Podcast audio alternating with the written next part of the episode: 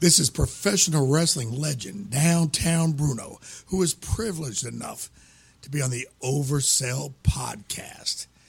It is episode 100, and we are getting ready talking all things professional wrestling. Get ready. This is the Oversell Podcast.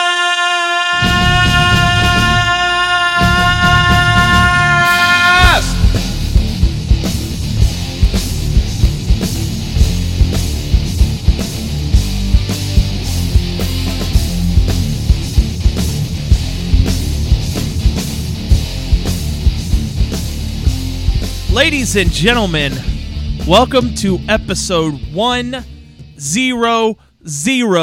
of the Oversell Podcast. My name is Derick, I am still Mike. I'm still Dan. and we are here to talk some professional wrestling. Guys, 100 freaking episodes. 100 and and we're going to talk a little bit of wrestling here but i wanted to kind of get you guys you know i want to kind of look back at our past 100 and i want to try to see if i could pick your minds on some of your favorite moments we've gotten to do as we since we've been a podcast we'll start with dan Uh, well, I bottom line, uh, and you know, it was absolutely awesome to go to my best friend's house downtown Bruno and for two hours sit with him and just talk about anything and everything. It was so awesome. Um, you know, if if if anybody you know hasn't listened to that episode, you got to listen to it. We had so much fun doing it, and I think we laughed through the whole thing. My face was hurting by the end of the by the end of the night.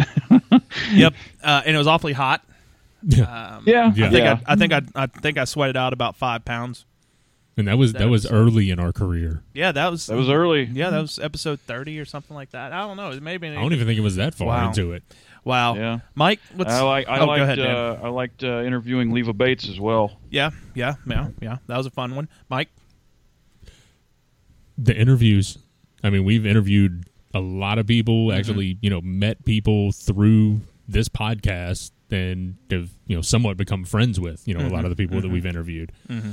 You know, uh, Dustin Starr. which big news with him, he's going to be like one of the main hosts of CW30 or something Yeah. like that. I mean, a, a very, very happy for him and all the success he gets. That guy's everywhere. He he just he is a self promoting machine. Exactly. That was, you took the words right out of my Yeah. mouth. And- He's a self-promoting machine, man. and you know it's a if you are a local wrestling show you've got to get dustin five star booked he's everywhere he can pro- he'll promote the hell out of it Oh yeah. we know he will and that's how you get people in the gate. So you know dustin five star if you're listening man i consider you a friend. I talk to you all the time. G- congratulations on your success with, and with the cw30 stars. And folks if you run a local wrestling company get dustin five star. You're you're lo- if you're not getting dustin five star on your show you're losing out on promotion. That's 100% true for episode 100. Yeah. but you know, and it's not uh, uh, some things I loved. You know, I love getting talked to Leva Bates, um, Amazon Andrea, who's killing it in NXT right now. She's got a new name now. I cannot remember what it is now, and I feel bad for that. But Mary Kate. No, Mary Kate Duggan. Um, I think she's just at Amazon Andrea. Or no, Andrea. she she just changed Oh. it. I'll Um, find it here. You know, David Starr, who is now getting really big on the independent scene. He got to wrestle in the tournament for Progress Wrestling. The Great Cheyenne. This is someone who I've seen wrestle on YouTube a bunch, and I, I was like, man, this girl is something different. And, and she took time out of her day to talk to us. You know, uh, and even local wrestling guys. You know, I've gotten to talk to Mike. Got didn't get to be on this episode, but we've gotten to talk to people like Dell Tucker. You know, uh, Chris Lex, uh, Alan Steele. Alan Steele, Derek King, who was a long stay in Memphis wrestling, downtown Bruno, uh, Sassy Steffi. You know, tons of just great wrestlers. Uh, Golden Boy Greg Anthony, which we hope you're healing up right now. Anthony uh, just went through heart surgery. Uh, yeah, he uh, he actually got away with just stents in the heart. They did not have to open him oh, all the way great. up, That's great. And uh, he he should be able to go back in probably about half the time that they originally told him. That's great. But you know, it's all a matter of time and getting back in shape and everything. But it was fantastic news that they were able to, you know, fix him with just stents and everything. So But yeah, Golden Boy Greg Anthony and uh, you know Kevin Lawler, all sorts of people who have come on this show just to talk wrestling. Then our our friends who we've had on, you know, Dan, we got to have your one of your oldest friends, Kid Nichols. You know, my Yeah. buddies Fred, Shaggy, those guys over at Trivial Warfare who sent in a take for our 100th episode here. Let's play it. Hey, Oversell Podcast. This is Chris, along with Jonathan, Hey guys, how you doing? along with the voice Ben, Hey guys. and Bob Oakes is in the room as well. Hello. And guys, Derick, Mike, Dan, we just wanted to say congratulations on 100 episodes. As Jonathan can attest, doing 100 episodes of a show is awfully, awfully hard. We know you guys have put in a lot of work. You're doing a fantastic job. Congratulations on 100 episodes. That is a big deal. Guys, again, as Jonathan said, congratulations. We're really proud of you, and we're looking for 100 more. And we're also looking forward to having more Trivial Warfare on your show. I like it. One of the, one of these days, we're going to bring them over here and uh, work something out on an actual episode of Trivial Warfare. I think they'd like that a lot. But anyway, guys, congrats again and best of luck on the next 100. Take All care, right. guys. Congratulations, guys. Congrats, guys. Thank you to those guys over at Trivial Warfare. We got to have um, We have fans. I know, man. It's so cool. it is so nice of them because they're a big time podcast now. I mean, their Trivial Warfare is great. John and Warm It Up Chris and Ben and Carmela and those folks over there, they are fantastic. Chris came on, and I got to say, that was probably another uh, top five episode fun wise for me was getting to do nothing but wrestling trivia the whole time. yeah, I put that in my top three. That was a really fun episode. It's probably my top You know. one because I've had one hell of a comeback in Yeah, that. that's so. you had. To, don't call it a comeback. You were here for years, but I mean, you know, the the introduction of the trivia segment. I think no other wrestling podcast out there is doing anything like that as far as trivia, and we've gotten guys from other podcasts to come on and join us, and it's just been so much fun. We've gotten to team up with uh, other podcasts for Super Pods. and uh, you know, and speaking of those guys, let's hear from Ryan from Top Rope Nation. In a world filled with mediocre pro wrestling podcasts, oversell podcasts, you guys stand out above the rest. Congrats on your 100th episode. This is Ryan from the Top Rope Nation podcast, topropepress.com. It's been great working with you guys in the past. I know we got some things lined up for the future. I'm looking forward to it. Looking forward to listening to more of your episodes in the future. Keep up the great work. Thank you, Ryan. And man, Ryan was a lot of fun. Ryan, Kyle, and Justin working with those guys when we did our first ever Super Pod right before WrestleMania. Um, you know, it, it's just fun because open it doing this podcast. I've made so many friends just from talking wrestling. You know, I've met my buddies Fred Feltner over at Kayfabe Connection, letter K F A B E Connection. Our friend Shaggy. Hey, where the white women at? Uh, you know, um, It's always fun when Shaggy's on. uh, Ryan Drosty, Top Rope Nation, and and through that, you know, one thing I love about it is the more I've met, the more I've been opened up to different wrestling. Like when we first started this podcast, I was mostly watching WWE. Yeah. I met, I, I ended up hitting it off with Fred and Shaggy, and I got introduced to New Japan Pro Wrestling, and we know how much how, how much I love New Japan Pro Wrestling, which we got to talk about the G one blocks. Um, but yeah, that opened up. I met the Mat Men guys, Rich and Andrew, have come on this podcast and talked wrestling and, and beaten us in trivia. Uh, Trina, I'm not going to say her Twitter handle right now because I will get it wrong. I think she changes like at Trina Del Muerte or something like that. Um, who beat me in trivia because of fucking Carlito. Um, uh, You know, and- one of one of my favorite episodes was uh when we had Kyle on, And we and it was just talking about the Attitude Era. I Yeah. mean, like the whole episode was just you know bringing up funny stuff that happened and memorable things, and you know schooling him on some stuff. He's like you know that he didn't know about or Mm-hmm. never seen before, and he was pulling up clips as we were talking to him, just watching them. That's Kyle from the Shark Dropper Network, which we are proud to be a part of at Shark Dropper on Twitter at Word of the Bay or at, at WOTB Podcast on Twitter at WOTB Kyle. I mean, those guys are great. Thank you so much for everything you do for us guys, as far as being our podcast host right here on Blog Talk Radio. And uh, you know, th- it's just been great having my eyes open, and and this podcast has made me put a little bit more focus on local independent wrestling. You know, Mike, we've gone to go to M- MEW. We and you went to a show. We had a blast. Yeah. Been to RSWF. We, me and Dan called matches for uh, Wildfire Wrestling over I've at been the. to Wildfire before. Yeah. I mean, what it, it's it's great. Uh, MEW's now uh, got like a some uh, like a local TV deal. So let's see where that goes. Yeah, I think it was like a Saturday morning deal or something. Yeah. So let hey, uh, if you guys ever need a play-by-play MEW, call your boy, and I'll be happy to do it for you. uh, speaking of that, I got to make my debut for Committed to Wrestling. Be sure you check them out on Facebook. Give them a like. Committed to Wrestling. They put up one of the videos of the matches we called um, these two guys from Kentucky. Uh, was Ray Waddell, the superstar, Ray Ray Waddell versus Teddy King. And what was great is something happened with the um, announcer, and he wrote down his notes wrong. And Ray Waddell comes out and he gets introduced as Teddy King. Well, Ray Waddell is a heel, and that opened it up for the perfect heel promo. He he grabbed the mic from the announcer and said, "What's your name?" And the announcer said, "Well, I'm Dre." Well, you suck at your job, Dre, and went on to berate Dre and the crowd. I mean, it, it, and, and it was just a perfect heel moment. And then Teddy King comes out, and these two guys beat the hell out of it. It was a hardcore rules match, and it ended uh, with Ray Waddell putting Teddy King. He did a Death Valley driver through two tables stacked on top, or no, two chairs stacked on top of a table. It was the craziest Wow. looking thing I've ever seen. it was violent.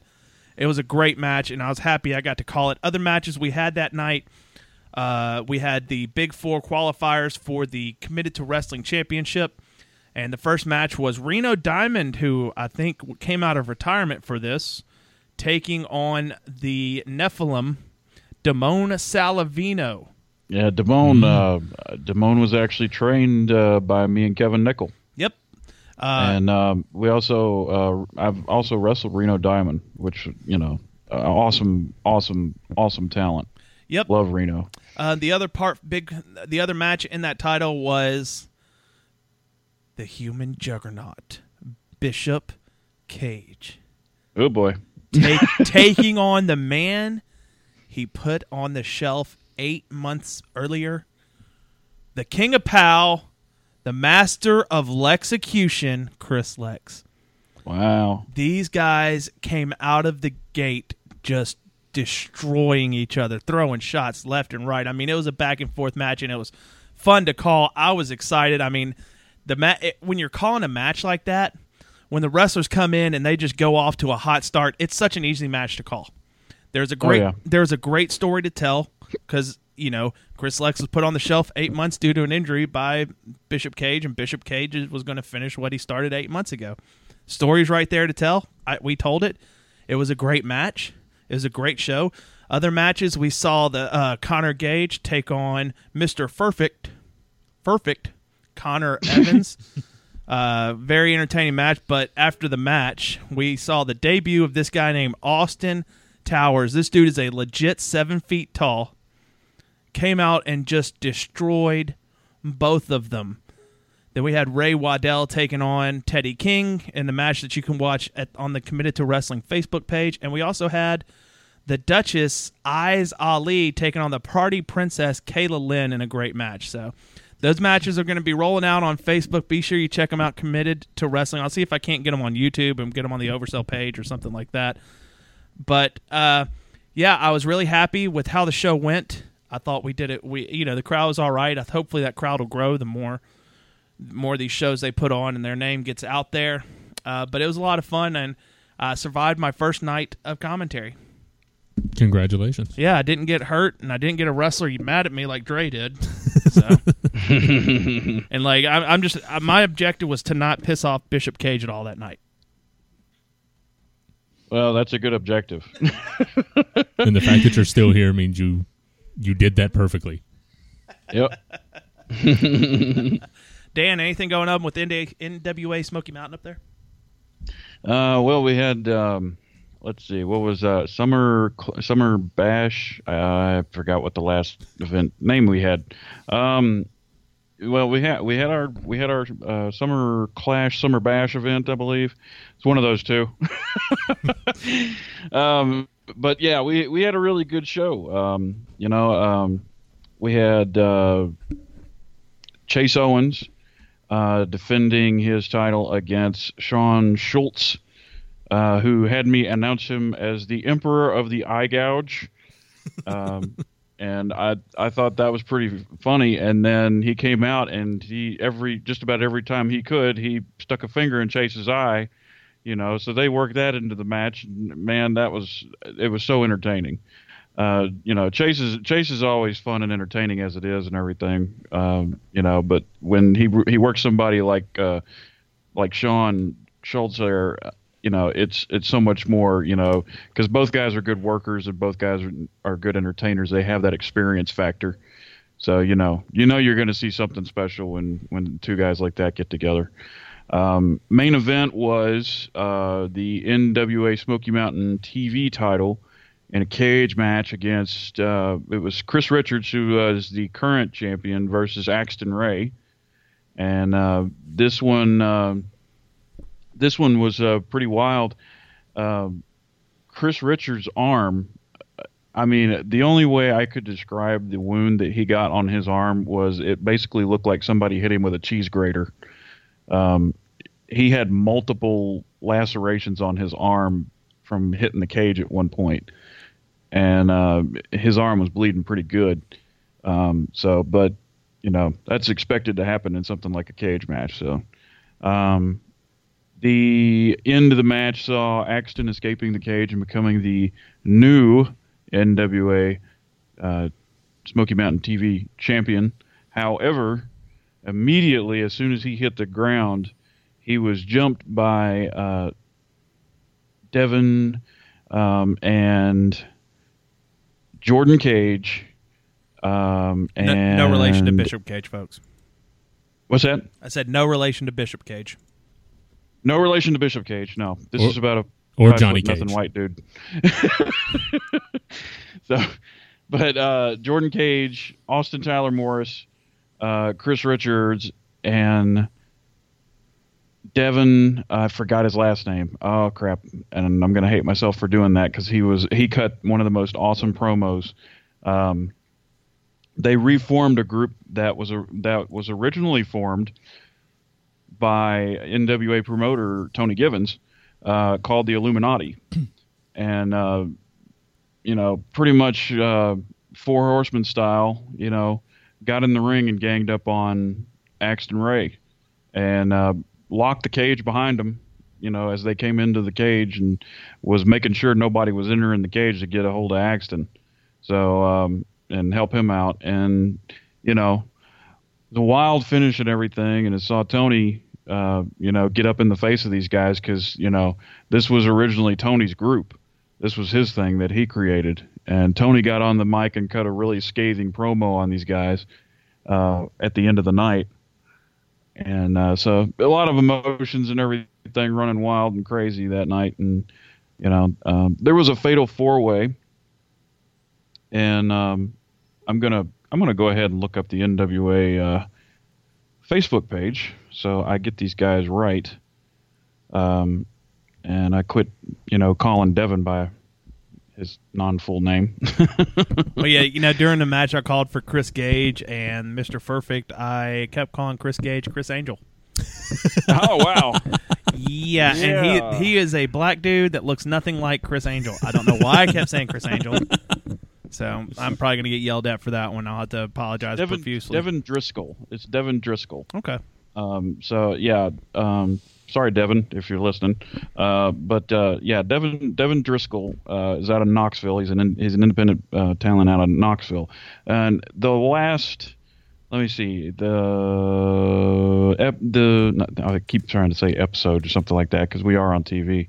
But uh, the last uh, the event we had before this one, Devin was tagging with Iron Man Rob Conway and turned heel and uh, you know jumped Iron Man Rob Conway for a second, or I don't I don't think he jumped him. I, rem- I remember him shoving him or something. So there was some little bit of heat between those two guys, and uh, you know then he, Devin Driscoll comes back this episode and and he's uh, you know turning full fledged heel and stuff. So uh, and Devin Driscoll had a match earlier in the night and it was against Tracer X, and those guys were crisp. I mean it was solid. Uh, Devin at one point gave Tracer X a German suplex that sent him from one corner of the ring to the other corner, and uh, you know that that tells you the size of Devin Driscoll because Devin's Devin's kind of a big boy. He's a tall boy, um, and you know Tracer X doesn't is not tall, but he's muscular. So, but uh, Tracer X went flying all the way from one side of the ring to the other as far as that uh, German suplex goes.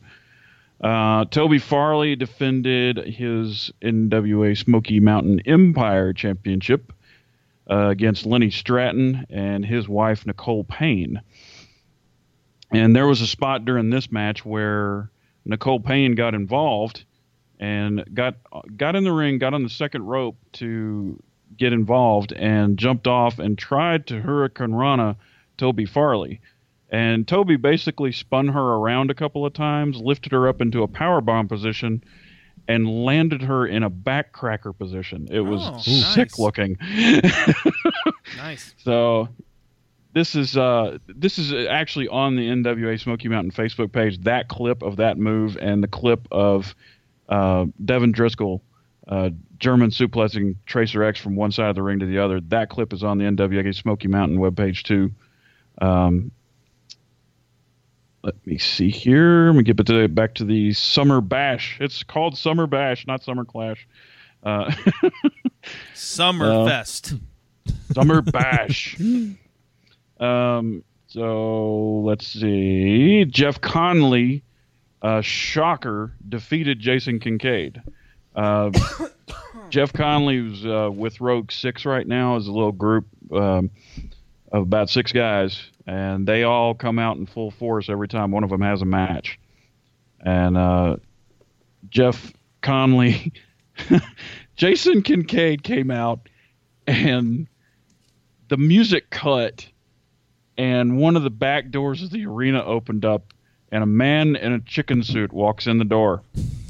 And this sounds like the the opening line to a joke. It really does but it's it, it's actually what happened Was it Mongo? Yeah, and was it Prince Mongo? this was this was straight out of Family Guy. Okay, the chick, the guy in the chicken suit, and Jason Kincaid began fighting, and you know everybody was like, "What? Wait a minute, hold on for a second. and he Kincaid fought the chicken guy off and threw him right back out the the door of the arena that he came in and everything, and then he headed to the ring, you know, to do the match with Jeff Conley, and so you know, it took everybody a minute to catch on, but it was a Family Guy tribute, basically. So then, you know, King, the match goes on, and uh, the psychology of this match basically was that everyone that tried to interfere with the match looked into Kincaid's eyes and saw how serene and peaceful he was, and decided that they weren't going to touch him. and you know, Conley, of course, is the only one who's doing any damage because he's working him over. But there's four guys and, a girl on the outside of the ring that are constantly like, "Oh, I'm going to go over. I'm going to choke Jason Kincaid," and Kincaid just looks into their eyes and he's, "Oh, I can't do it. He's just he's just so peaceful. I don't understand, you know." And they kind of just kind of glance off into the into the sky or something, you know, and, and like you know, Kincaid mesmerized him. And so then the final thing of the of the match was that um, Kincaid uh, had Conley in the ring, and the the uh, girl that's with him, her name escapes me at the moment. Uh, she got up on the apron, and him and Kincaid and the girl were staring at one another. Well, that gives this seven foot behemoth Travis Lee time to get into the ring from the other side, and the the referee's distracted trying to get the girl out of the ring. So Kincaid turns around and he looks for a second at Travis Lee, like you know this whole mesmerizing thing is going to ha- work on Travis Lee. So then, like he smiles at Travis Lee and gives Travis Lee a hug. Well, Travis Lee picks him up and uh, does basically the world's strongest slam to uh, Jason Kincaid, and then Jeff Conley was able to pick up the win on that uh, after the you know the girl gets down and quits distracting the referee. So that was a dodgy uh, dodgy end to a good match, but still Jeff Conley got the win. It was shock win. And Jeff Conley, you know, he deserves a little bit of notoriety. He's a pretty good worker. So, um, but uh, on to a fatal four way match. And these guys, in my opinion, they didn't get enough time, but the time they got, they utilized to the max. Uh, this was a hell of a match. Uh, Caleb Courageous, Corey Storm, Chase Jordan, and Draco. And Caleb Courageous came away with the win on this. This was one of the fastest fatal four way matches I think I've ever seen. Um, even and that's including TV. Um, this this was one of the fastest paced fatal four way matches I've ever seen. Um, and you know, it it came with a great end, great clean end with Caleb Courageous getting the pin and everything. After um, I can't remember the exact move he he used, but it was a hell of a move. Uh, and all four of these guys did an excellent job on that match. So, but uh, that, let's see, and our first match of the night was the newly crowned NWA Smoky Mountain Tag Team Champions, the Jones Boys. Um, they won a tag team turmoil gauntlet, um, last defeating the Cross Brothers. And after the match, the Cross Brothers refused to shake their hands. Um, so the match uh, also included Wild Bill and Travis Lee, the G Squad, uh, Austin Tyler Morris, and Chris Shane, and another tag team called Los Chicanos. And all of these tag teams are mainstays in this area. Um, I keep emphasizing I've never seen a tag team, you know, rich area as it is on this side of the state. It amazes me and all of these tag teams look like they've been wrestling together for years. They know they know each other very well. They know uh, you know their partners very well.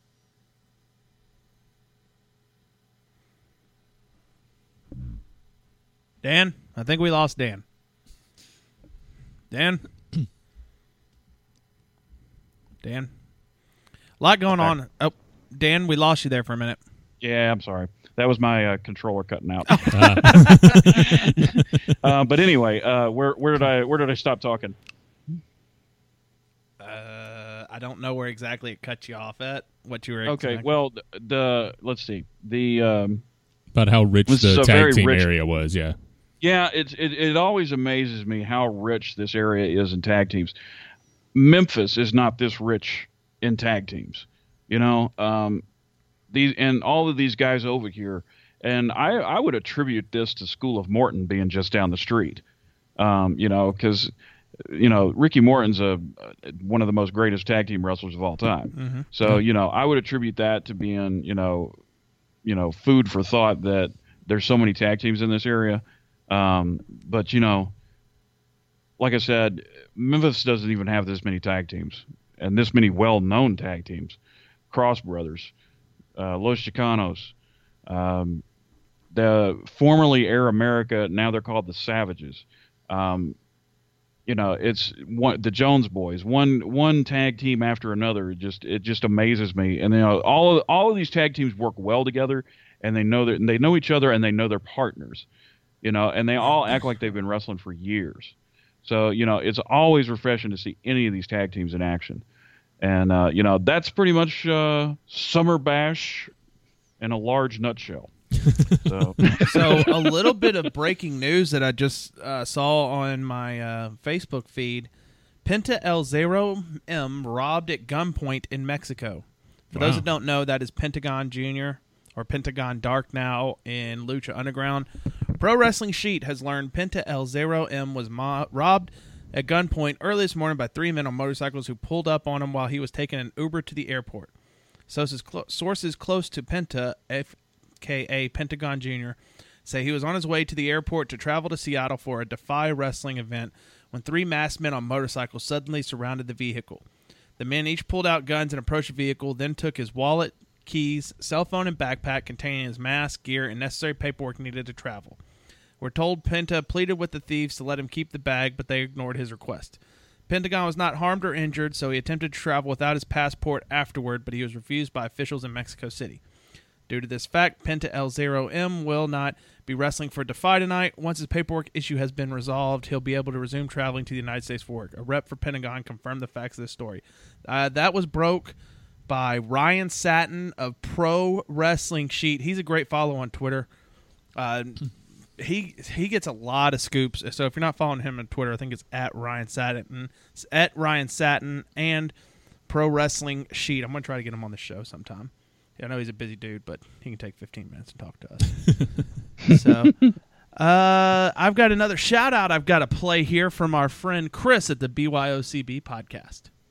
Oh yeah, Oversell Podcast 100th episode. Dig it. Cream of the crop, rise to the top. Oh, the Oversell podcast is turning 100. Whoa, yes.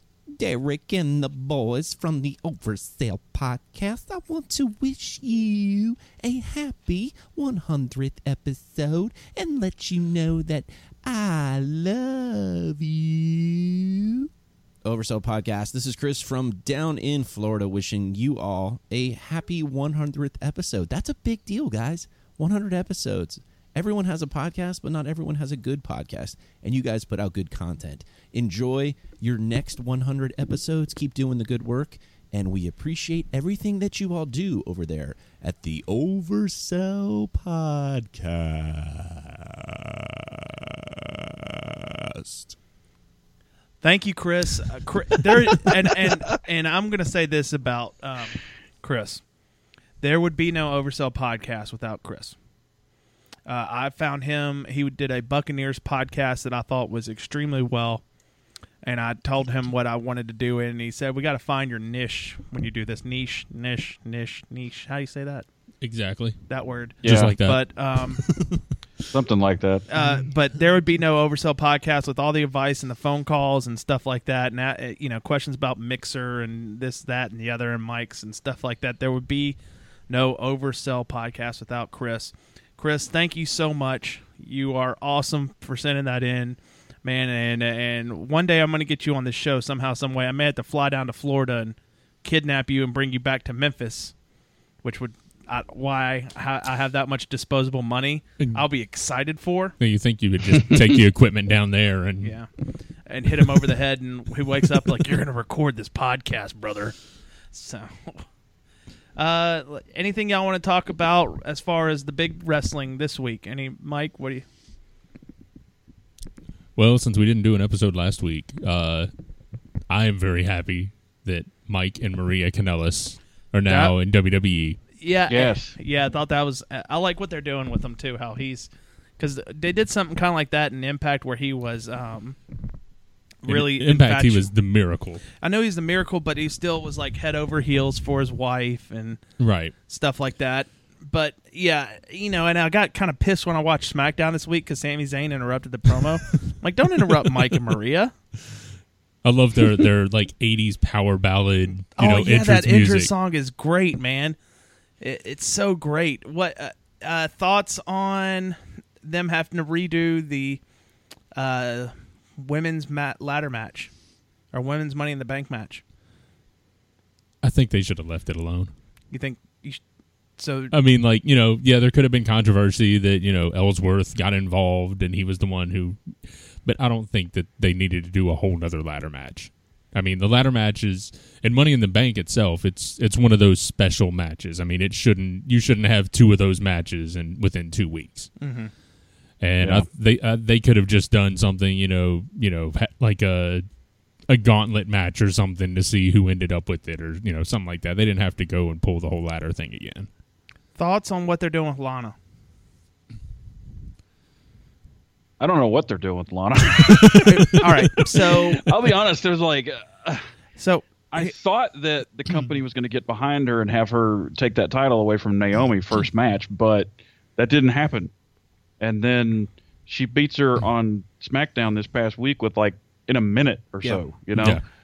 So I mean, I have no idea what they're doing with Lana. But now she did like Lana even posted a picture that like her shoulder wasn't down during the pin, and you know she wants a, a fair rematch, and Here's Mhm. here's where I think they're going now with Lana. For those that don't know and those that don't have Netflix, you should get it just to watch Glow. Yes, But it's um, great. It, you know, they didn't have an idea. I think you know they had her do this dancing character, but this past week, when I saw her come out in the outfit she did, she she came out in. Uh, she's got the big hair. You know, she's got you see those tan tights underneath her uh, outfit and stuff. Mhm. She is going to be WWE's reaction to Gorgeous Ladies of Wrestling on Netflix. I could see that. I think that's where now that they had that now they have a real, um, a real idea for her. I think it, just her doing the burlesque dancing or whatever dancing gimmicks just do not work. Not for very long. Not no. for very long. Fandango, you know, you had your fifteen minutes. You know, you had that after Raw Mania crowd, and that was it. But Um, he, he's doing great now, though. oh, the, but they, but that's because he's not doing dancing. Right. It's the fat the, the fashion, fashion, files. the fashion files things that I'm seeing online are just absolutely hilarious. The the You know, one I of, don't- I- the one a few weeks ago when he see- had the uh when it showed him backstage and he had the the the old cell phone Yeah, and it just said you know property of Paulie. That was fucking great. Um, but yeah, uh, that's where I think they're going with Lana. She's going to end up being their answer to Glow, and it'd be funny to see if there's a little bit more uh, reaction to that as far well, as the supposedly the reaction this week from Glow coming out was that the women were in the main events. You Yeah, know, that's that's a good point. That's a good point. So- Have, have you guys watched any of it? I I have not watched Glow yet, but I am planning on it. I, I've definitely heard nothing but good things from everyone about it. I've made it through the entire season. Okay. I am. I just watched the fourth or fifth episode, and it's good. Marc Maron is great on that show. Yeah, yeah, Uh, Alison Brie, I think, is killing it. Uh, I like that Karma's on it. yeah. There's a lot of there's a lot of cameos throughout the entire. Alex The run. Alex Riley, A. A-Rai, yeah. um, Joey Ryan.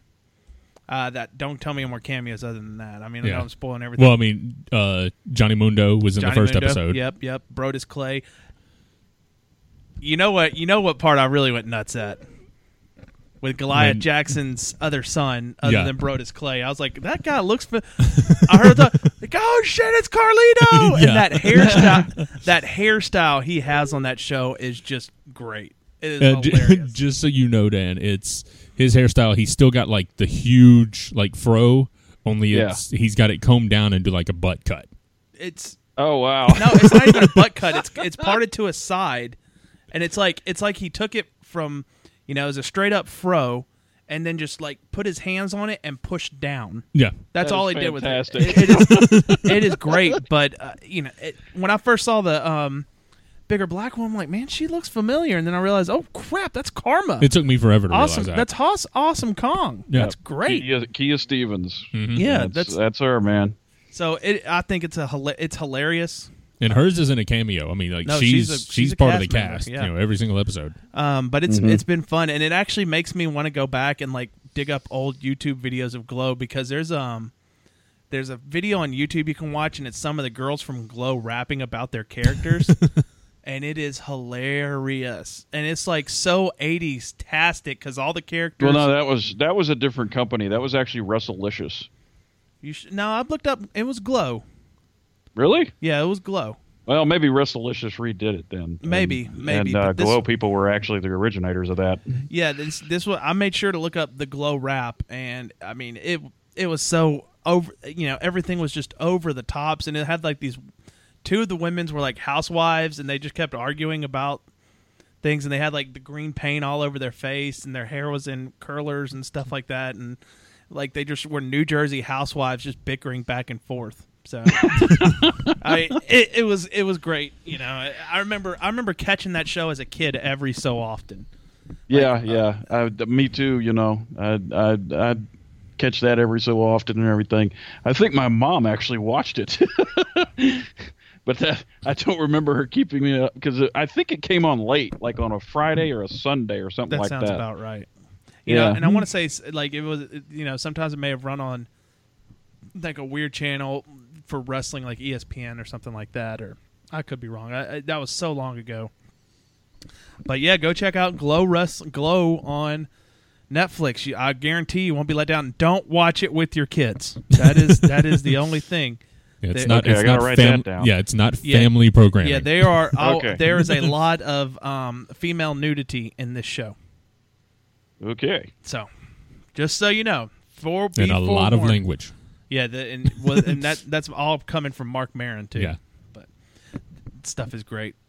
That's, really is So he's he's the he, he is the epitome of a southern promoter then. exactly. Well, yeah, well, you know, he- the premise is he's a failed movie maker, and now like B horror movie director. not not even B. I bet you those things are like C or D. Um, and yeah, it was just it was just it's just hilarious. Um, let's see what else happened in uh anything we want to talk about on Raw. the Samoa Joe and Brock Lesnar stuff has been great. Yeah, dude. Oh yeah, I love that lead up. That lead up is awesome. And you know, I I want to say now that I know the end result, but I don't. You know, that's what that's how good this lead up is Yeah. being, you know? So, you know, it, it would be awesome if Joe beat Brock. You know, it would be awesome cuz you know, so far Joe's got his number. Mm-hmm. Yeah. Mm-hmm.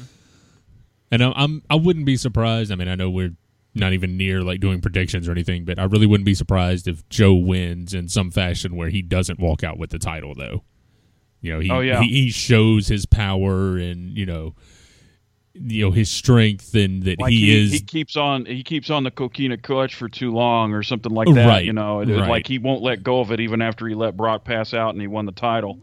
You know, and the decision gets reversed back Yeah. to Brock or something. easily. You know, I like could that. see I could see them stringing this along for a couple of pay per views. I really could Yeah. because this build up has been awesome.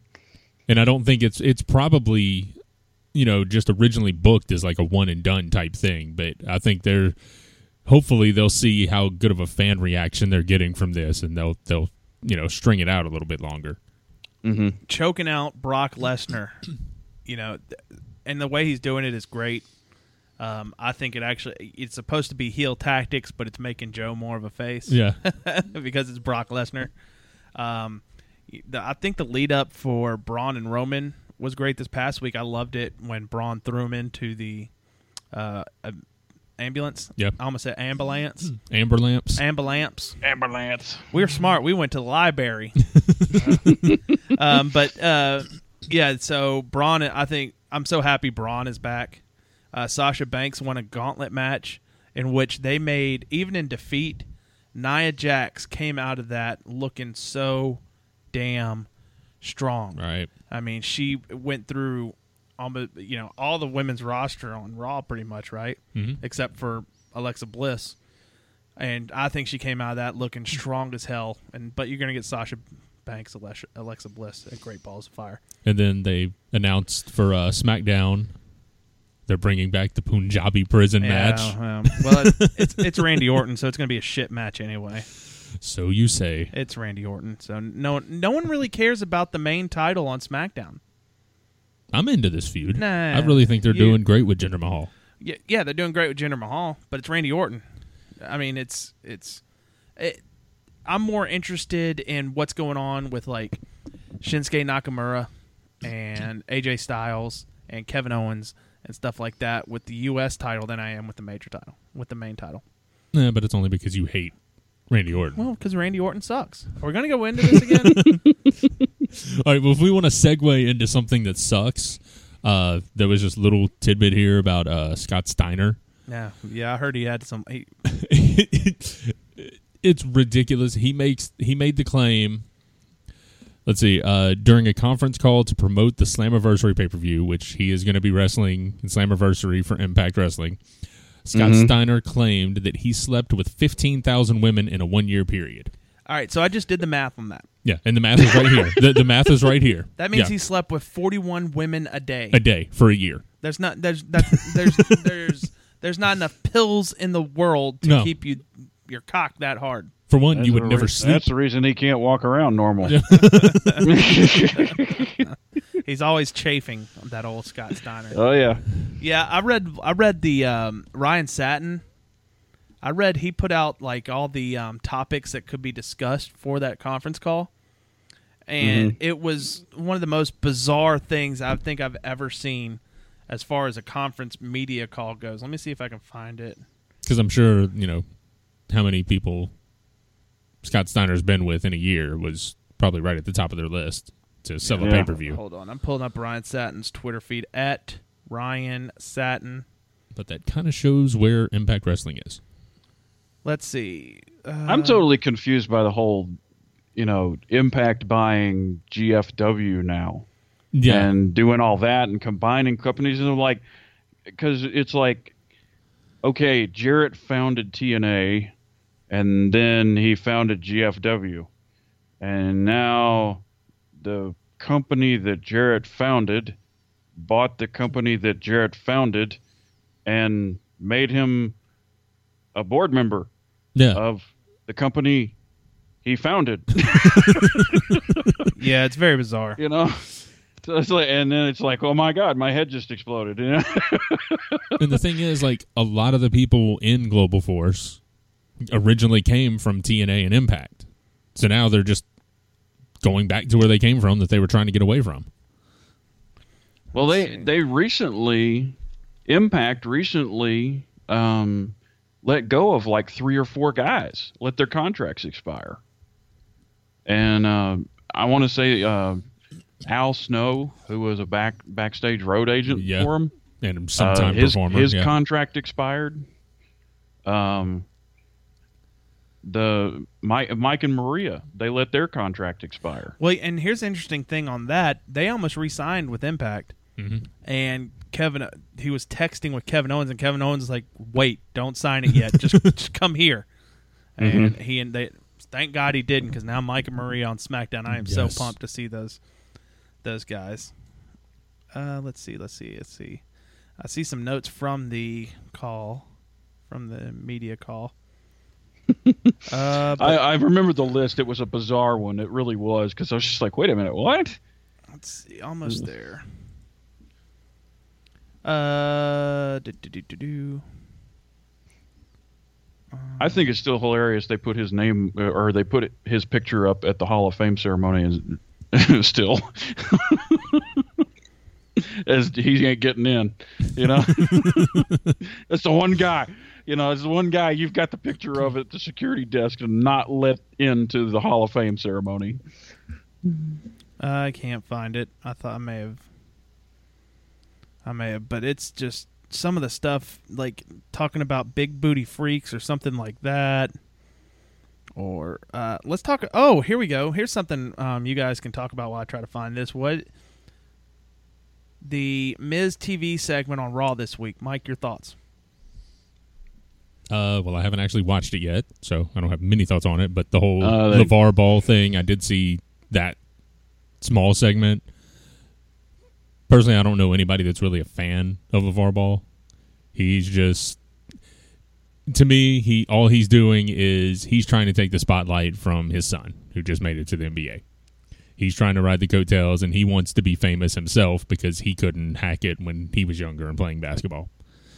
But I mean, for months, this guy's been talking about, you know, he could have beat Michael Jordan in his prime, and you know, he could beat anybody in the NBA right now, and you know, now he's saying his kids could beat Michael Jordan, and I mean, yeah, it's great hyping It's- up your kids and all, but I get that he is trying. The main what he's trying to do is bring bring names to his or get people to his big baller brand. yeah, which that he's if- charging five hundred dollars for a pair of shoes. If you pay There you five, if you pay five hundred dollars for a pair of shoes, please report to my house and pay my student loans because you've got the money. To, who needs? Who's going to spend five hundred dollars on a fucking pair of shoes? Sorry to curse, but I mean, It's that's, it's ridiculous. That's a different type of podcast here, but you know it's ridiculous i don't i don't see the appeal that they brought to the show for one thing it was just a bad idea overall bringing them on mm-hmm. you know and to bring someone on that constantly goes into business for themselves constantly i mean it's there's record of it on freaking espn live you know that you know freaking the the ball guy goes into business for himself and just thinks he, you know his boy is the greatest thing of all time i don't I don't understand what the reasoning was to bring those guys into a scripted segment on Raw and think that they were going to hold to the script. You know, because it was very obvious they didn't. Right. And the, the one thing I saw was this was all Vince's idea, and he wanted, you know, since they were in L.A. and uh, Lonzo Ball just got drafted to the Lakers, he wanted to be the first one to bring in Lonzo Ball into that arena. You know, he Mhm. wanted it to be on his show, and you know, And see, you're the only one that figured that out. You know, we, I just had to be told that because I'm not a basketball fan. right. So I wouldn't have known that unless you said that. Yeah. So that it does that that reasoning doesn't make sense to me, but it does sound like something Vince would do. Yeah, absolutely. Yeah, I don't. I I thought that was one of the worst segments, and that's saying something. That the WWE has pulled off was just having these. Well, they're not even happy about it now. Yeah. I mean, they Yeah. realize I'm sure that they aren't. they screwed up. Yeah, well, because they had the N word twice in the segment. So by Yeah. a 15 year old kid. yeah, well, that's all right. They'll never be on there again, and you don't have to worry about these morons on rest on WWE ever again. I hope I hope his picture goes up to next to Scott Steiner's at the Hall of Fame ceremony at the security desk. All right. Well, let's uh, take a quick. Anything else you guys want to get through from wrestling this week? Just real quick, uh, I actually really enjoyed the the Money in the Bank pay per view. I know it was a couple weeks ago, but It was all right. I, I I was I enjoyed it, Yeah, it was all right. Um, and I really really believed that Lana was going to win the title that night. that's a lot of people did. You know, she just got thrown in the match, and it would be it wouldn't have been a surprise Yeah. if she would have walked away. But yeah, it was it was a good card. It was a good card. The Money in the Bank matches were good. Yeah. I'm I'm happy Baron Corbin's carrying the briefcase briefcase for right now. And the Ascension was on there. Yeah, I'm over the that uh, the fashion file segment. Did you see that? It was like we didn't attack you at, at Money in the Bank. We just wanted to be on the card. Yeah, Hey, oh, before we before we take a um a, a- take a break, thoughts on um the Enzo Big Cass split up? you knew it had I- to happen. I don't. I, I I I get that. To me, this is just the main roster people continually crapping on what they get from NXT. Mhm. You know, they they were handed like an ultimate face tag team, and they never won the tag titles in NXT. and now you got them split up, and they never won the tag titles on the Raw roster.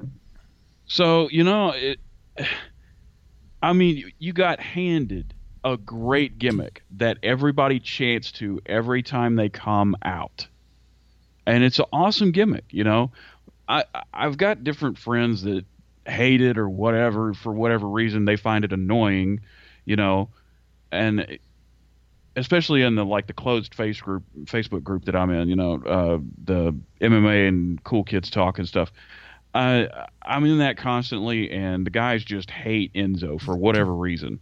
I don't know, but I to me Enzo is entertaining. I love Enzo, you know, and I I love the promos he cuts. He can he can cut a he could cut a nine hour long promo if he wanted to, just talking about somebody, And just talking would- about one person. Yeah, and people would sit know? there and listen to it. Yes, because they don't know what he's going to say, you know. Is and you know if he if he feels like, you know, I feel like Enzo's got creative control of that because if, I think if he if he feels like the the crowd's not responding to something, he goes in a different direction and he gets them to respond. Yeah, yeah. You know, so you know Enzo's a great promo guy. To take that away from Cass, and this is this is feast or famine for Cass I got you to know this is this is going to be you know Cass, I've seen Cass cut some good promos, and and but I, can he continuously do it? I, I- past two weeks, I think he's done it. The pat that the promo when they broke up, that was one of the best promos Cass has cut in his career. Right, right. I thought, and I thought he hit every note on it. Some people may not have thought that, but I thought what he's done since this heel turn has been great as far as his mm-hmm. promos go. So One of the Now, most see, I'm like, I'm thinking more like longevity though. yeah, I you think know? he'll, he'll be This is able to like, hold yeah, up. you've got this opportunity to break the tag team up.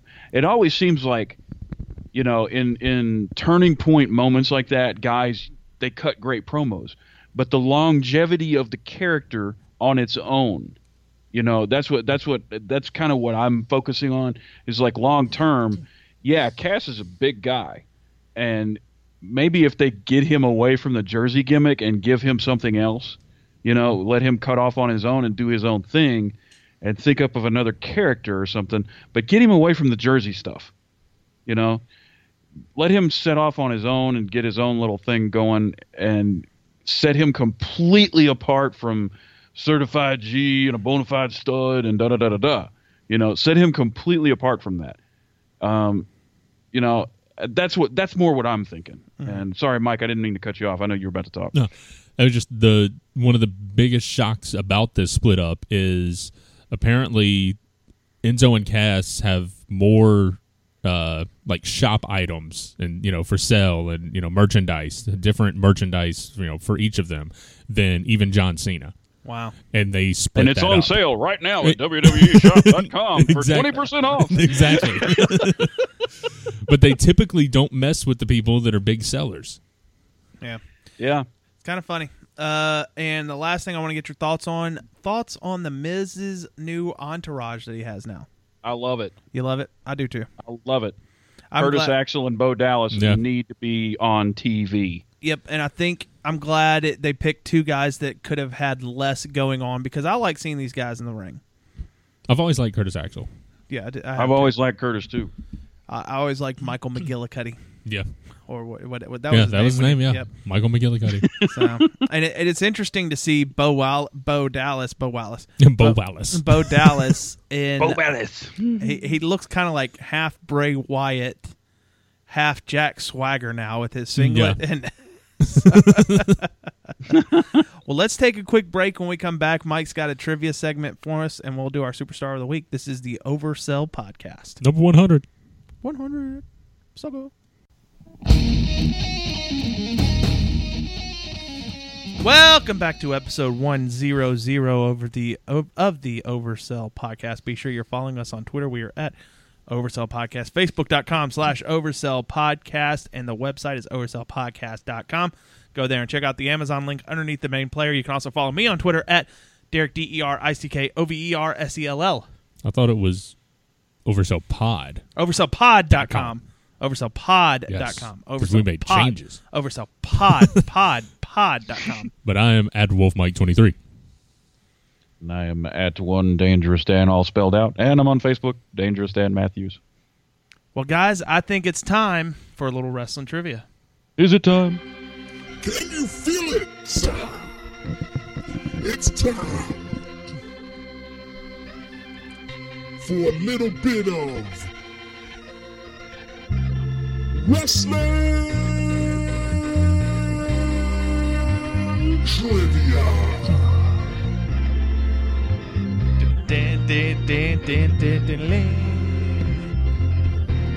It's that time. It's your favorite part. The only reason you listen to this podcast is to get to this trivia segment. and this week, it is all on Mike. Mike, you got the show. Figured I would do it this time since I totally won the last one. Shut up. hey, I will forever be known as good housekeeping, Wolf Mike. That's right. I'll forever be known as Chihuahua Schropel. In your defense, though, I could totally see Al Snow doing that. That's exactly what I thought was because I think you know there was a time a while a thing where he was doing um, his around the world gimmick, and I know for one of the countries he had a Chihuahua. Yeah. He had a Chihuahua. That's the only reason I thought of it. All right. Well, this week, being that we just had Money in the Bank a couple weeks ago, and there's been ladder match since then, this entire trivia segment is dealing with ladder matches. Okay.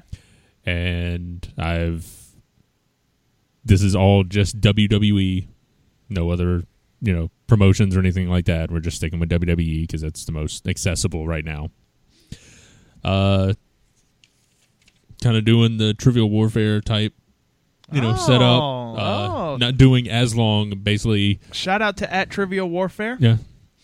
Uh, At Warm It Up Chris. At TWA Warm Up Chris. We do have a warm up round. Uh, we are doing it just uh, one point each, just typical list type one where we go back and forth. Okay. three strike rule applies. Then we'll have a couple rounds. Uh, we'll basically do two rounds, a halftime, and then two more rounds in the final. So I like it. Okay. I love it. All right, so this first warm up round, like I said, everyone you get is worth one point. Uh, three strikes and you're out. Need you to name me. This, there is thirteen of them, basically three three matches or more. Who had the m- most ladder match appearances? Now this is just straight up ladder match. This isn't a Money in the Bank or you know a TLC. This is just what they call just a straight up ladder match. Okay. And like I said, there's 13 of them. Basically, anybody who has been in three or more. So whoever wants to go first. Uh, Dan, you go first. Okay. Um, are we talking tag teams and everything?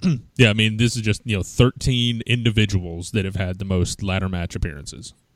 okay. Well, do, do we say tag teams as a whole, or do we say them? No, it's it it's, matter? ju- it's just the individual superstars. just the individual uh, Yeah, superstars. right. Okay. well, I'll say Jeff Hardy. That is number one with 12. Jeez. It's a lot of abuse on her body. Yeah. And that and like I said, that doesn't count TLC matches or you know, Right. that's just ladder matches that he's been in. Um, I'm going to say his brother Matt Hardy. Number three with seven. Okay. Let's see here. How about Kofi Kingston? Not on the list. What? He's been in Money in the Bank matches like crazy. Yeah, but this is just ladder matches, is what they called it. just ladders. Yeah, Okay. not not Money in the Bank or TLC matches. I mean, just I mean, Okay. it could be like multiple. ladder. Yeah, it could be multiple tag teams in the ladder match or whatnot, but it's just a ladder match. Okay. Hmm. Edge.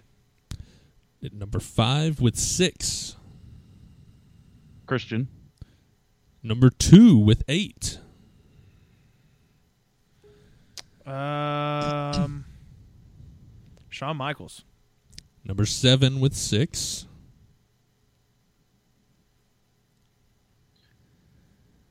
Oh. Hmm.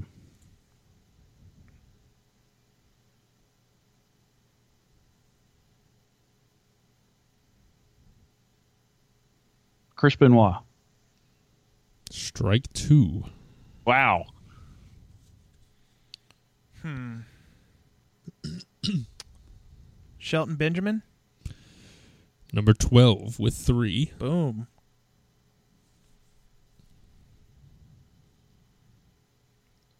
Okay.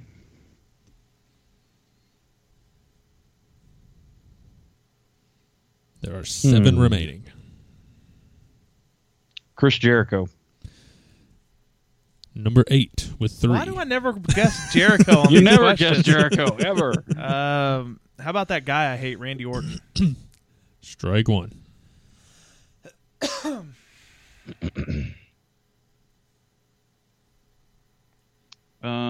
Um. Hmm, hmm, hmm.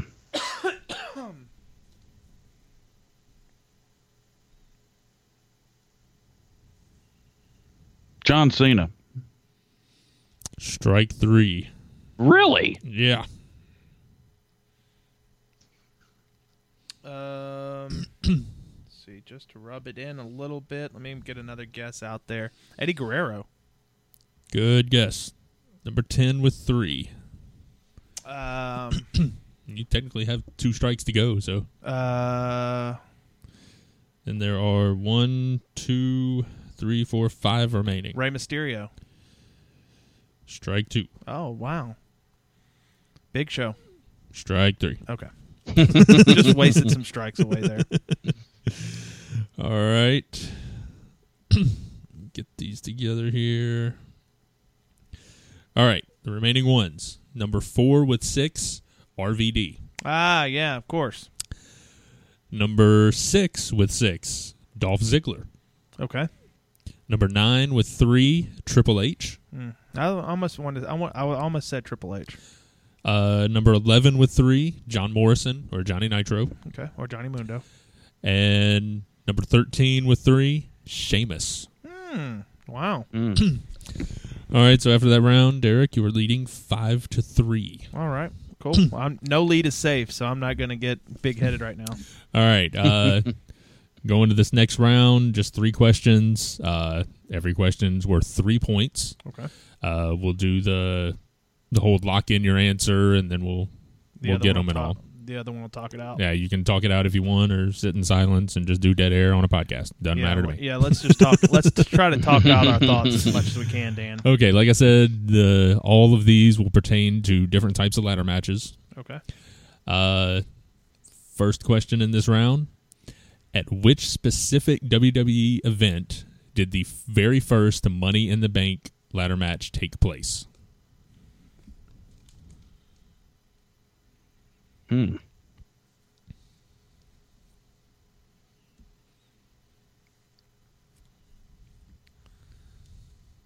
Wow. They were just talking about this on Jericho's podcast the other day with Baron Corbin. Um,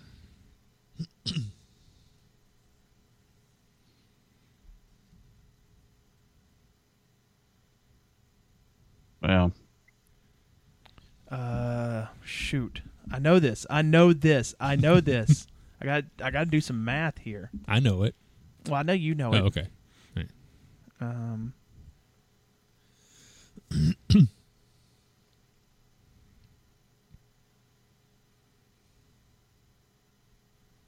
man, I can't think. Um, I'm locked it's in. been around for a while. I'm locked in. Okay, Derick is locked in. Think it out, Dan. Think it out loud. Tell the world. I want to say it. I want to say it was at a WrestleMania, but I know that's not right. I think it was just it was brought up as a gimmick match in one of the side pay per views. Is what I'm thinking.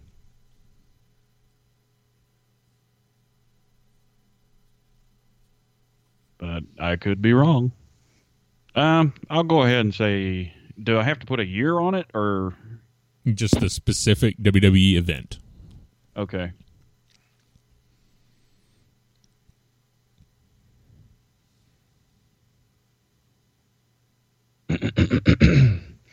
um, shoot, I'll go ahead and say WrestleMania. Which one? Um,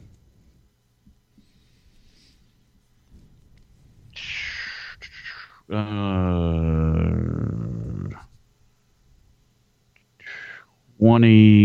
twenty-three. Okay. So, like I said, I remember listening to Jericho and Baron Corbin talking about this, and Jericho actually was the inventor of the Money in the Bank ladder match. Um, I want to say on that show they said WrestleMania 22. It's 22.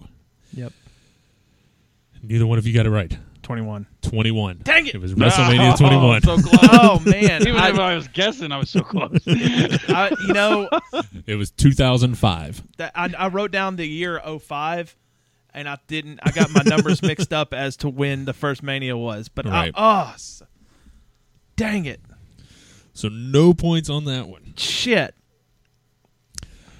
Okay. And some of these are pretty obscure. So well shit Mike, Mike wins trivia and he has to make the hardest trivia segment ever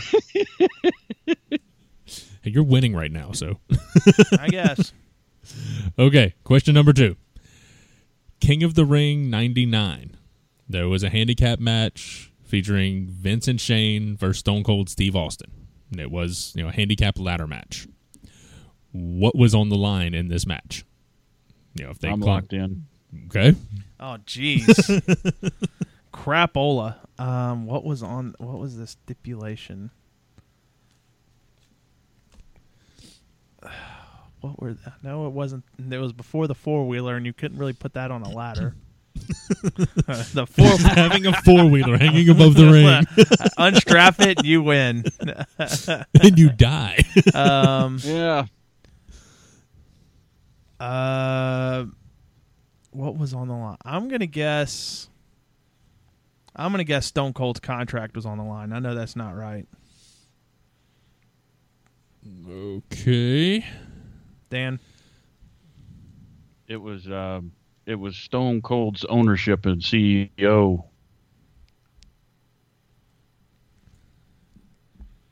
That is correct, Dan. shit, Hundred percent, hundred percent ownership. shit.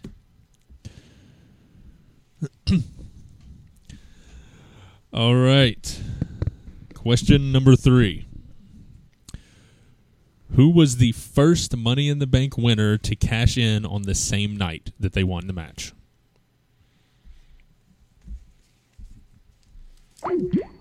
Oh, we lost Dan. Yeah, I thought we might have lost him you- after he said something. I bet you his controller died or something. Uh, well, we won't. We'll just sit there and tell folks. Be sure you check out over. Oh, there he is. there he is. You there? Yeah, I'm there. Your controller died, didn't it? No, it didn't. Oh That was on y'all's end, I think. no.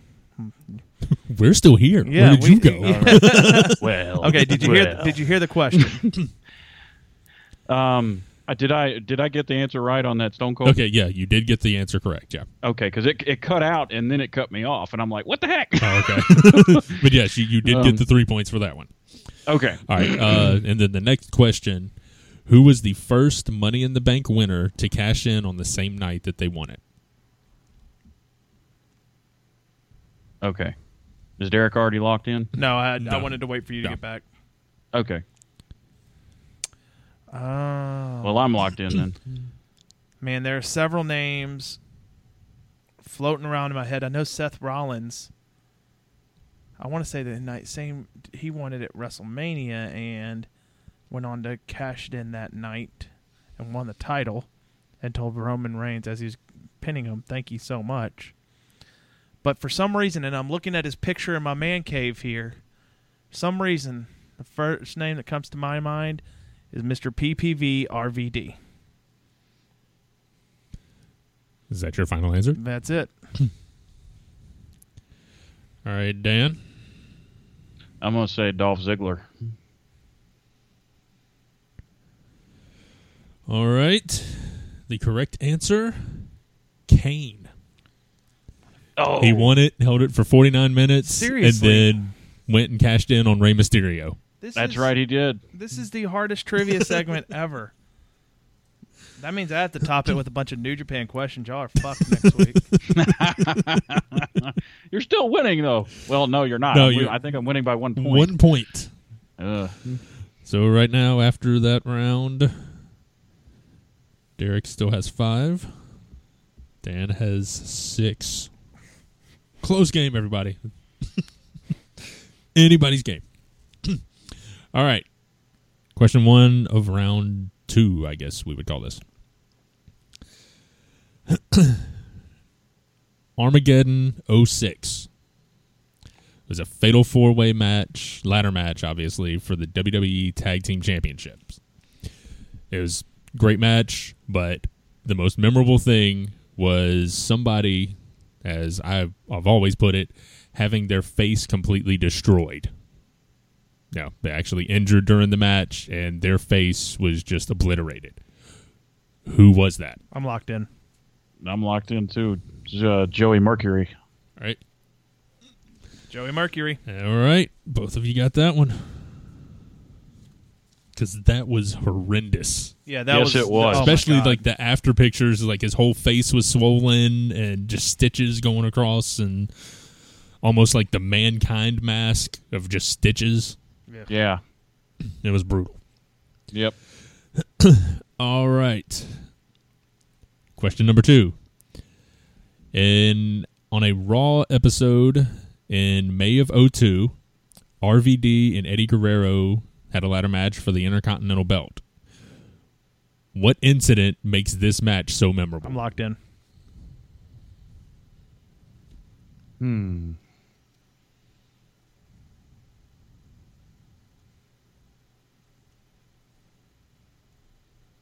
Oh, oh, oh, oh, okay. Um, a fan got in the ring and tried to keep Eddie from climbing the ladder. Okay. Derick. Yes, that happened as well. And then um, you also heard say um, you also heard Eddie Guerrero say, uh, "Damn it, Vicky." but yeah, the fan jumped in the ring and he got kicked in the head by Eddie Guerrero too. Or Yeah. got punched. He got his ass whooped. Yeah, by as Eddie he was getting pulled out of the ring, Eddie walked over and clocked him one good Yep. time. Yep. Yeah. All right. So see, this isn't the hardest fucking trivia question ever. You're still getting a bunch of New Japan questions. All right. Question number three. Which Money in the Bank winner held on to the briefcase the longest before cashing in? So held it for the most amount of days before actually cashing it in. Oh man.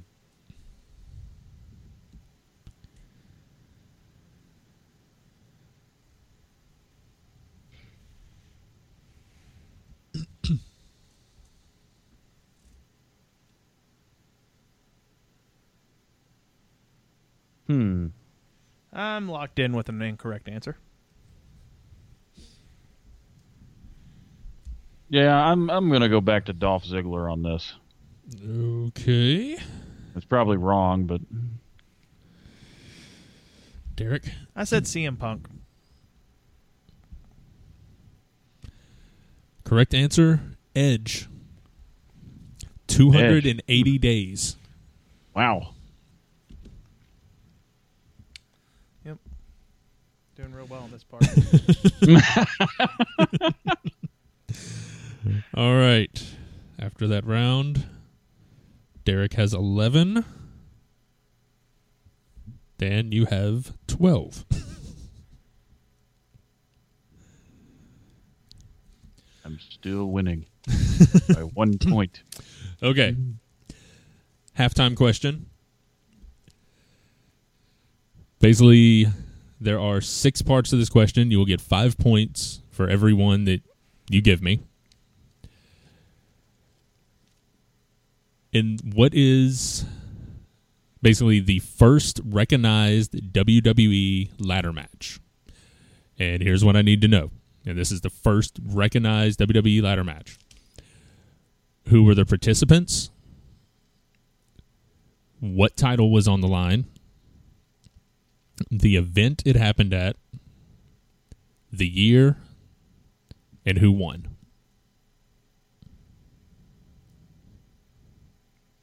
And let me know if I need to repeat any of those. I think I'm locked in with my incorrect answers.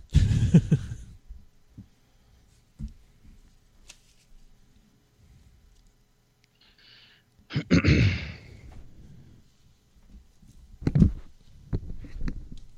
two, three, four, five. You said how many answers were there? There were five answers to this. Oh well, Uh, so par- there are two. participants. Okay, so that counts title. as two answers, right? Yeah, yeah. Okay, okay. Participants, Mhm. title, event, year, and who won. Okay. I've got uh, Shawn Michaels versus Razor Ramon for the Intercontinental title at WrestleMania 10. And Razor Ramon won. And did you want to go for a year? Uh, year. Hmm.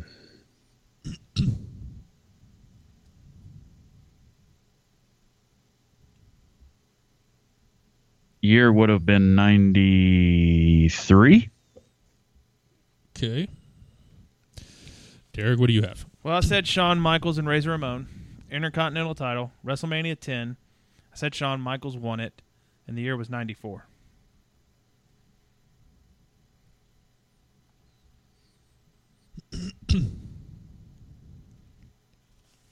Okay. Here are the correct answers. The first recognized WWE ladder match was actually never aired. You can now find it on the WWE network. It was Bret Hart versus Shawn Michaels for the Intercontinental title. Uh, And see, I actually knew about this, but I didn't know who the participants were. Right. Uh, the event was at WWE Wrestling Challenge. The year was 92, and Bret Hart won. So, Serious was the dumbest fucking question I've ever had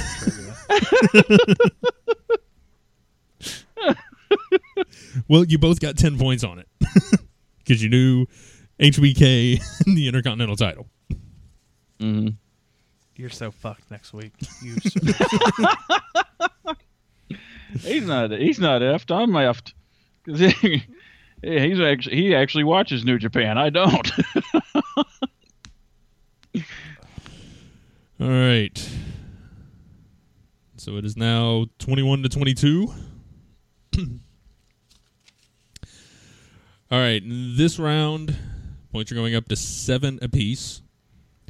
Still the same format and all. First question. In No Mercy 99, there was a tag team ladder match. The winner got Terri Runnels as her as their uh, valet or manager, and one hundred thousand dollars. Who were the two teams in this match? You have to get both teams to get the answer. Yeah. I have no fucking clue.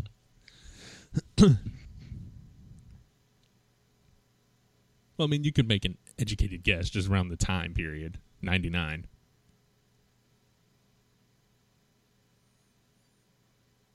I can't remember what I had for breakfast yesterday, yet alone something all the way back in '99.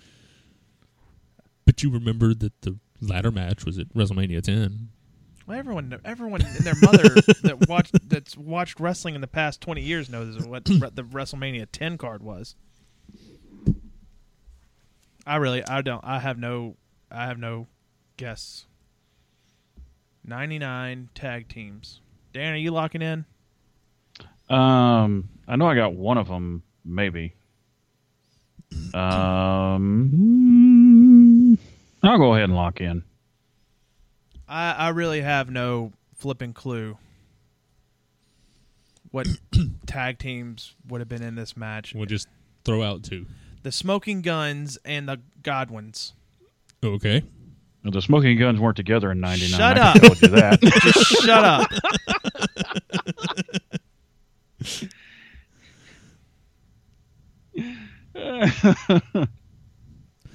All right, Dan.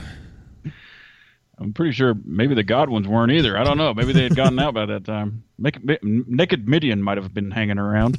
Uh, oh, okay. Um, well, I know one of them was the Hardy Boys, but and I'm really kind of iffy on that. But um,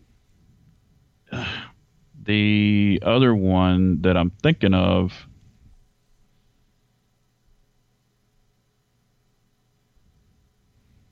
Uh, I'll say the Dudleys. You were half right. That's what I thought. Hardys were actually the new brood at the time, hmm and they were against Edge and Christian. Ah, So no points on that one.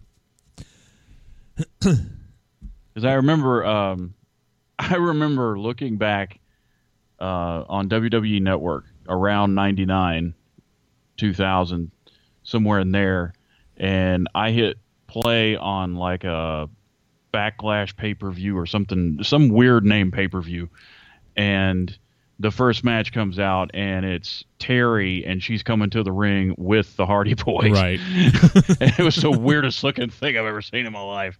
So I was like, when did this happen? All right, next question. Worth seven points. Tables, ladders, and chairs, 2011. Who did Triple H defeat in the first and only sledgehammer ladder match? Holy crap. Basically, there was just a sledgehammer hanging above the ladder.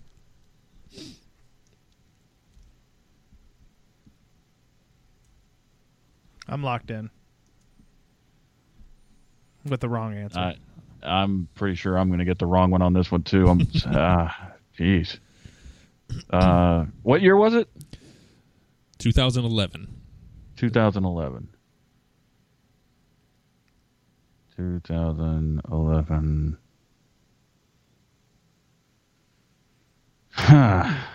okay. Um, Kevin Nash. Derick? I said Chris Jericho.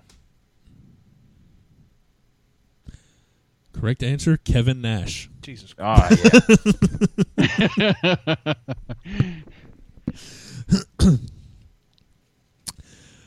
All right. Question number three, worth seven points.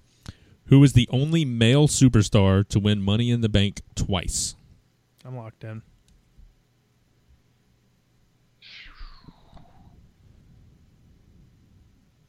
Money in the Bank twice.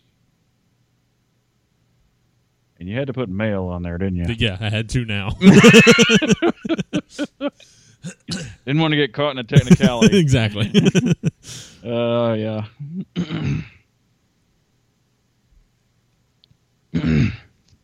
okay.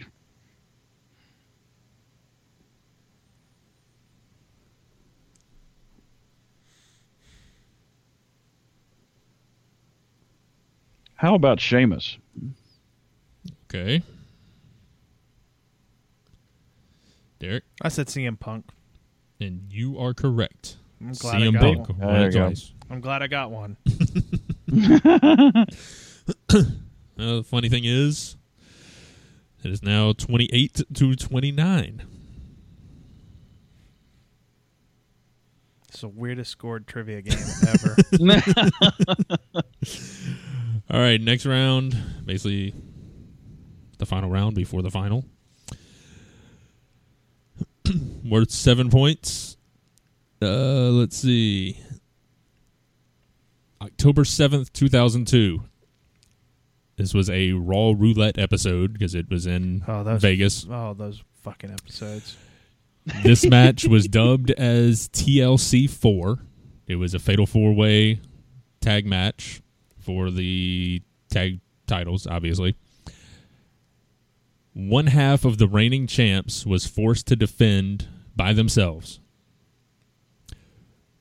Who was that? Shit. What year was it again? 02. Who was forced to defend by themselves and actually won the match. And then for a bonus three points, who was the partner that was unable to compete?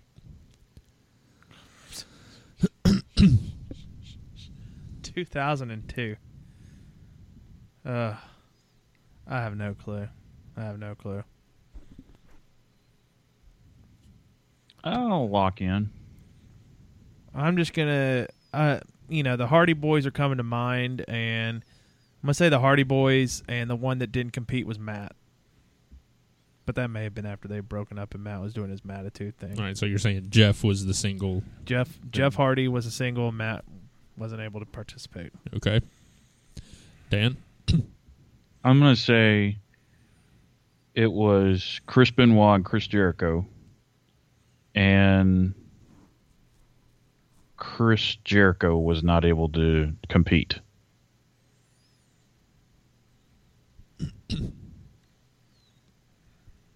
Okay. The correct answer was Kane. Okay. Wow. His partner, which was one of the greatest tag team names ever, Hurricane Helms, Ah, known okay. as Hurricane. ah, gotcha. I had completely forgotten about that tag team. Most people did. okay, question number two. Which WWE superstar has gone winless in all five TLC matches he's participated in? it's been in five. That's a big zero for all of them. hmm.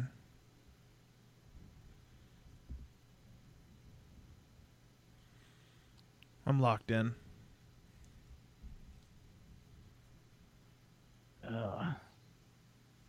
Hmm. And This is TLC matches. TLC specifically. Correct. Okay.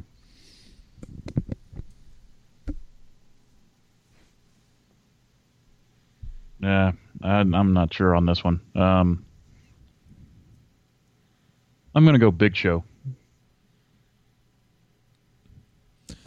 Derick? Said Bubba Ray Dudley. Correct answer is Jeff Hardy. He's been in Wow. five and never won a single one. And he, Wow. he's he's the person who's been in the most actual TLC matches. Okay.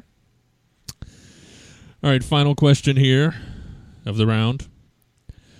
Who was the first superstar to win W uh, to win Money in the Bank and not win the championship afterwards?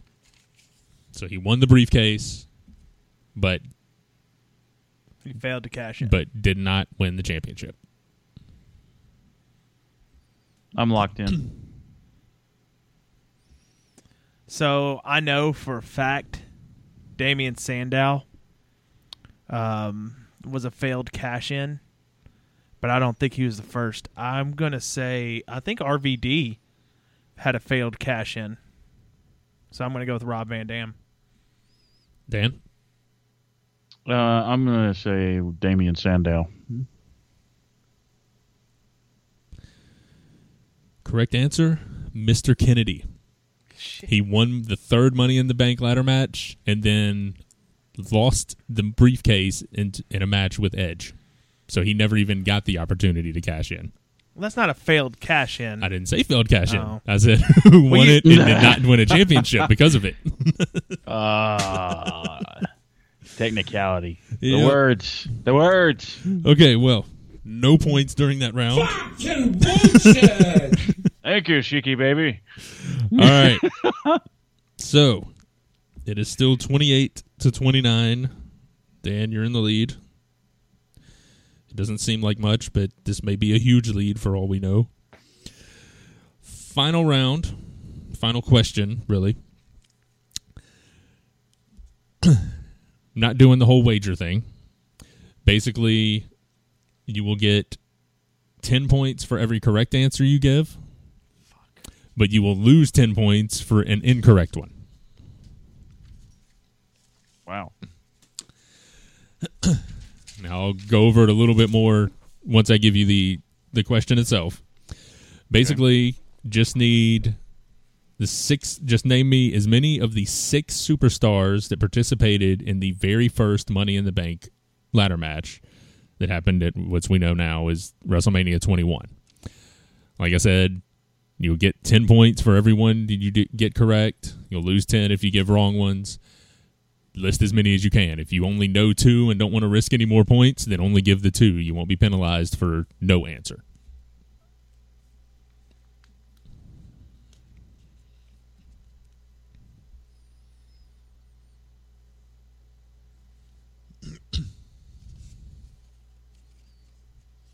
Six participants, the first Money in the Bank ladder match.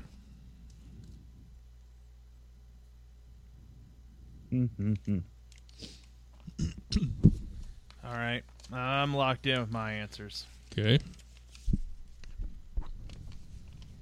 Uh, I'm questionable on one of them. I only got four. Okay.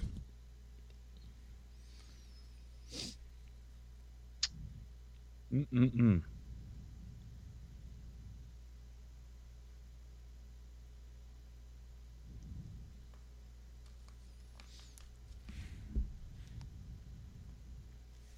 So, like, when you wrote this trivia segment, you're like, man, this is, I'm going to fuck them up.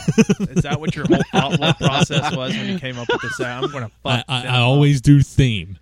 Ugh, that's hard. That's hard. That's some hard trivia.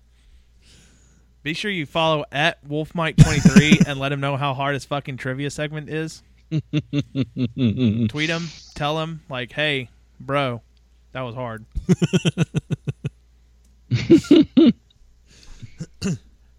at WolfMike23. W- Will you be complaining about it if you win? Well, I don't think I'm going to win.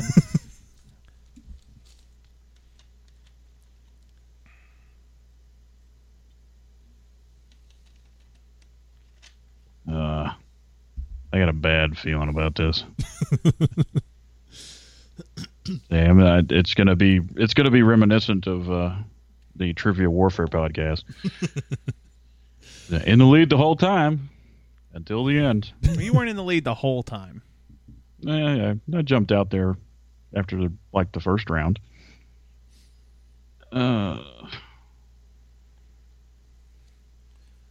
Mama, don't let your babies grow up to be cowboys. I really thought you were going to change the lyrics there and say, "Don't let them grow up to be Wolf Mike." No, I wouldn't. yeah, that, if that's the worst you've ever done in your life, I'd say you have a good life there.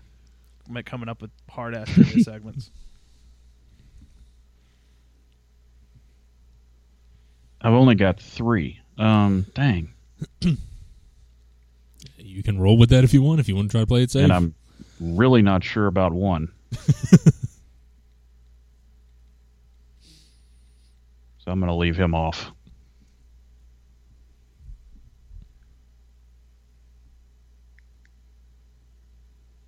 All right, I'll. Well, Shelton Benjamin, I'm pretty sure of. And the only other one I can think of from the time period is Chris Benoit that would have been in that match. Um, and those are the two. I said test, but I take I'm taking him off because I don't I don't want that penalty there, and I don't think that's right anyway. Um, so just Shelton Benjamin and Chris Benoit are going to be my only two answers. okay. Give me one second here.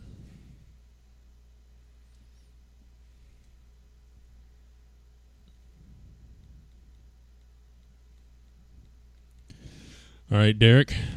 So, like I said, I have four. Um, I know Edge won it. Uh, Chris Jericho came up with it. Shelton Benjamin had some sick ladder spots, and the one I was iffy on that I wrote down was Kane. so Jericho, Benjamin, Kane, Edge.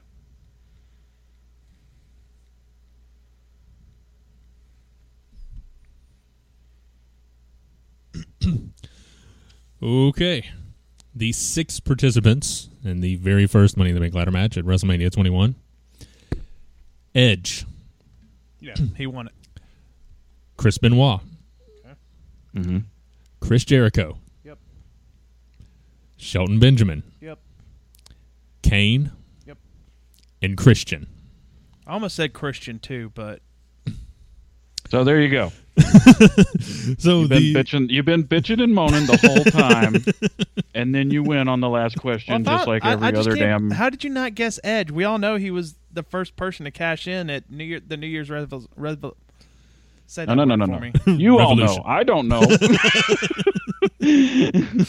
Dan, you're the wrestling historian on this podcast, so you should have known that. yeah, yeah. All right, so the final score. Let's go back to the '80s. I, I'm I'm great on the '80s. Come on.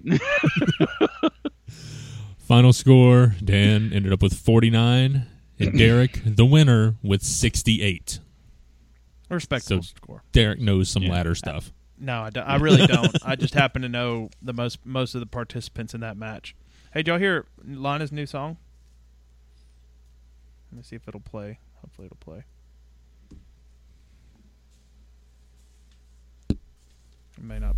Oh, Dancing on a chair, dancing on a chair, dancing on a chair, dancing on a fucking chair, dancing on a chair, dancing on a chair, dancing on a chair, dancing on a fucking chair. Lana's here, Lana's here, Rusev, Lana's here, Lana's here. She married Rusev, dancing on a chair, dancing on a fucking chair, dancing on a chair. Dancing on a fucking chair, dancing on a chair, dancing on a fucking chair, dancing on a chair. She's dancing on a fucking chair. La na la na la na la la na la na blue dress la na la na la na la la na stupid Americans. Putin, Putin, Putin, Putin, Putin, Putin, Putin, Putin. Yep, someone dubbed over music. I thought that was hilarious. that is hilarious. Good trivia segment, Mike. Hard as hell. I mean, Jesus. You got 68 points out of it. Yeah, because I knew I got I had 28 leading up to it. We only had And you 29. won. Anyway, that notwithstanding, that folks, from the bottom of our hearts, thank you for support, supporting us for 100 episodes. I mean, it, it's hard. It, it, it, this is a hard thing to do every week. Get together, come up with a show. And, you know, not only, we don't want to be every other podcast, which is why we do our trivia segment, which I Right. think has been a great addition to this show. But it's all because of the support we get from you guys. You know, you listen.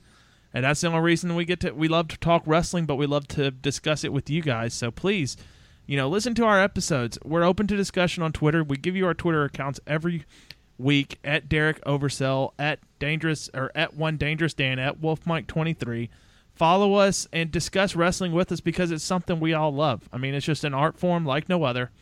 And the fact that we get together and do this every week, this is one of the, my favorite parts of the week is to get together, talk wrestling with my friends, have some fun with a trivia segment, maybe talk to a wrestler or two, you know, depending on when we can get them lined up. But folks, that is going to be it for this week. As we like to end every episode, we like to do Superstar of the Week. So, guys, I ask you for this very special episode 100, who is your Superstar of the Week? Dan, go ahead with it. I'm gonna say Joe. Samoa Joe. I think I picked Joe last week, um, or last episode, and uh, you know I'm sticking with Joe. I'm I'm excited to see how this uh, Great Balls of Fire main event goes. Derick, I am going to go. Wait a minute. I always go last. Not this time. Oh, wow. It's a special hundredth episode. Oh, we got to okay. switch things up. I am going to go with Asuka and Nikki Cross for the last woman standing match they had on NXT last night. Jesus Christ, they beat the hell out of each other. I'm going with Mike and Maria Kanellis for making the jump, coming to WWE, and for him taking her last name. That's awesome. That's awesome. And I also want to mention real quick, you know, it, it's big props to Derick because this is truly your hundredth episode. Me and Dan have, you know, we're probably somewhere in the 80s, mm-hmm. probably each. Mm-hmm. But Yeah. I mean, We've granted, been in and out. yeah, I mean, I know a lot of it is because you know we can't do it without your equipment anyway, so you're going to be on every episode. But this is truly you doing hundred episodes, even if even if both of us weren't here, you still you still pulled out And, the the, well, the work. You know, the, this project was started with, I, you know, me and Mike. We've wanted to do something like this for years, whether it was on YouTube or something like that. And finally, it's like, let's just do a podcast.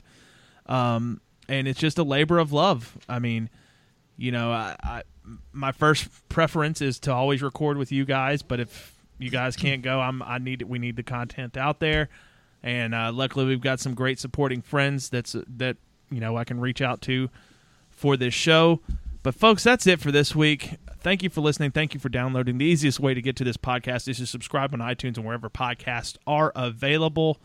While you're there, leave us a five star review and leave us a comment. We will read them on the air. Folks, this is it for this week. You've been, let me get my music ready. Hold on.